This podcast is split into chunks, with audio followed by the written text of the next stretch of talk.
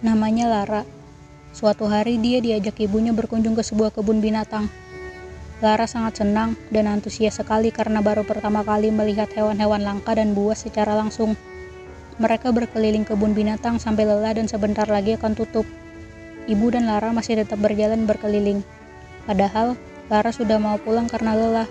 Tapi ibunya tetap menyuruh Lara untuk terus berjalan. Karena suasana kebun binatang sudah mulai sepi, Ibu Lara sengaja mengajak Lara untuk berkeliling sekali lagi bahwa hanya ada mereka berdua saja yang tersisa.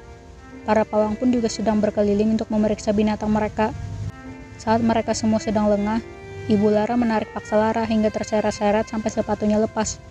Lara hampir menjerit, tapi ibunya sigap membekap mulutnya sampai suara Lara tak begitu kencang.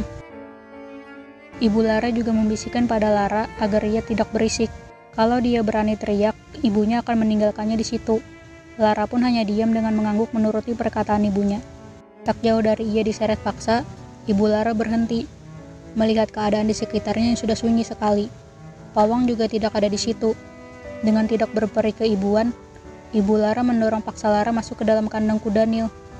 Lara pun jatuh, namun belum siap ia berdiri, mulut kudanil sudah menyentuh kepalanya.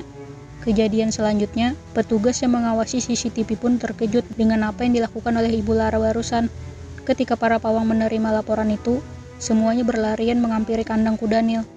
Namun sayang, Lara sudah tidak sempat diselamatkan lagi, sebab kudanil sedang mencoba untuk mengunyahnya, dan satu kaki Lara berada di luar mulutnya. Ibu Lara hanya terdiam menyaksikan perbuatannya. Saat petugas bertanya alasannya kenapa, ia pun menjawab bahwa ia terpaksa melakukan itu karena ia sedang terlilit hutang dan tidak mau anaknya jadi jaminan kepada si penagih.